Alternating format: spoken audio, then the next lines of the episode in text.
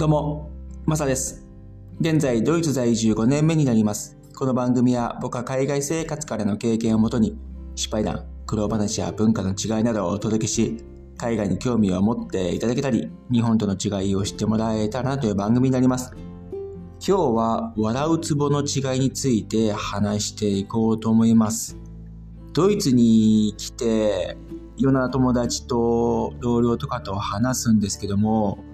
そこで笑うの？っていうことが結構あるんですね。あと何が面白かったの？っていうのが多々あって、これって本当に日本とドイツの笑うところのツボっていうのが違うなっていうふうに思いました。これってドイツだけではなくヨーロッパ諸国もそうですけどもドイツ人が大声を出して笑う話のネタに他のヨーロッパの国々の人たちも笑ったりするんですよね。え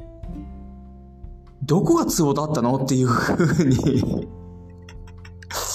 思うことが本当に多々あって、おそらく海外生活する中であるあるの話だと思うんですけど、ドイツあるいはヨーロッパだけではなくて、他の国々の方々に住んでる日本人の方で、僕と思うようなところって同じかなというところがあると思うんですよ。確かに面白いところは共通して、もちろんそれはあるんですけども、それより何が面白かったのっていうのが本当に結構あって、もう本当にその時は僕はもう苦笑いというか、なんというか、ただ、笑うだけで終わるっていう。だから心底笑ってないですよね。はい。なんか、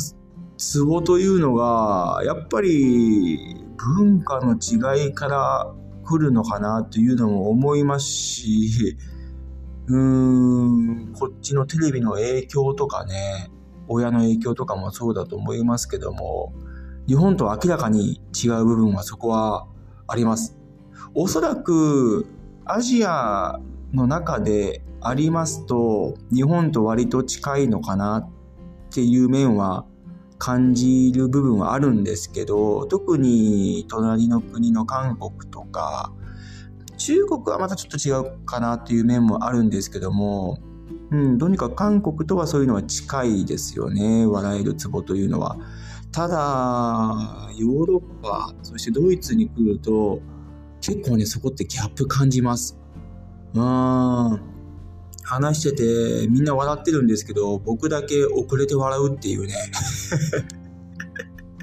そういうケースが結構ありますね。で、日本のお笑いのところでも、海外の方が見ると、何が面白いのっていうのはもちろん反対にあると思いますし、うん、今ので、何が面白かったのっていう質問もあると思うんですよね。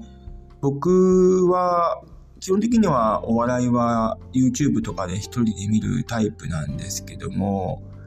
こうみんなが集まって海外の方と見るっていうのはあまりなくて、で、海外に活躍されてるお笑い芸人の方々っていうのはそんなに、っていうかほとんど見受けられないですよね。うん、おそらく笑いのツボというのが全然違うので、そこを把握されているお笑い芸人の方が海外に出ると、本当に強いのかなっていうふうに僕は思いますね。あんだけお笑い芸人の方々って日本、マジで面白いので、その海外の気質とか何を求めてるかっていうのを分かると、海外で十分通用するんじゃないかなっていうふうに僕は感じたりします。はい。アメリカとかでも、そのショーとかでお笑い芸人の方々が行ったりとかするケースってあると思うんですけど、そこで多く感じ取られた方々って多いんじゃないかなというふうに思います。今はお笑いは日本の中で、こう、人気はありますけども、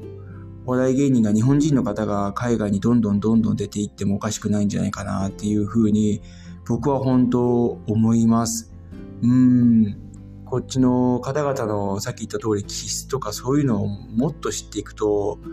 もっと海外で活躍できるんじゃないかなっていう、もっと日本のパワーを見せられるんじゃないかなっていうね、海外の方々を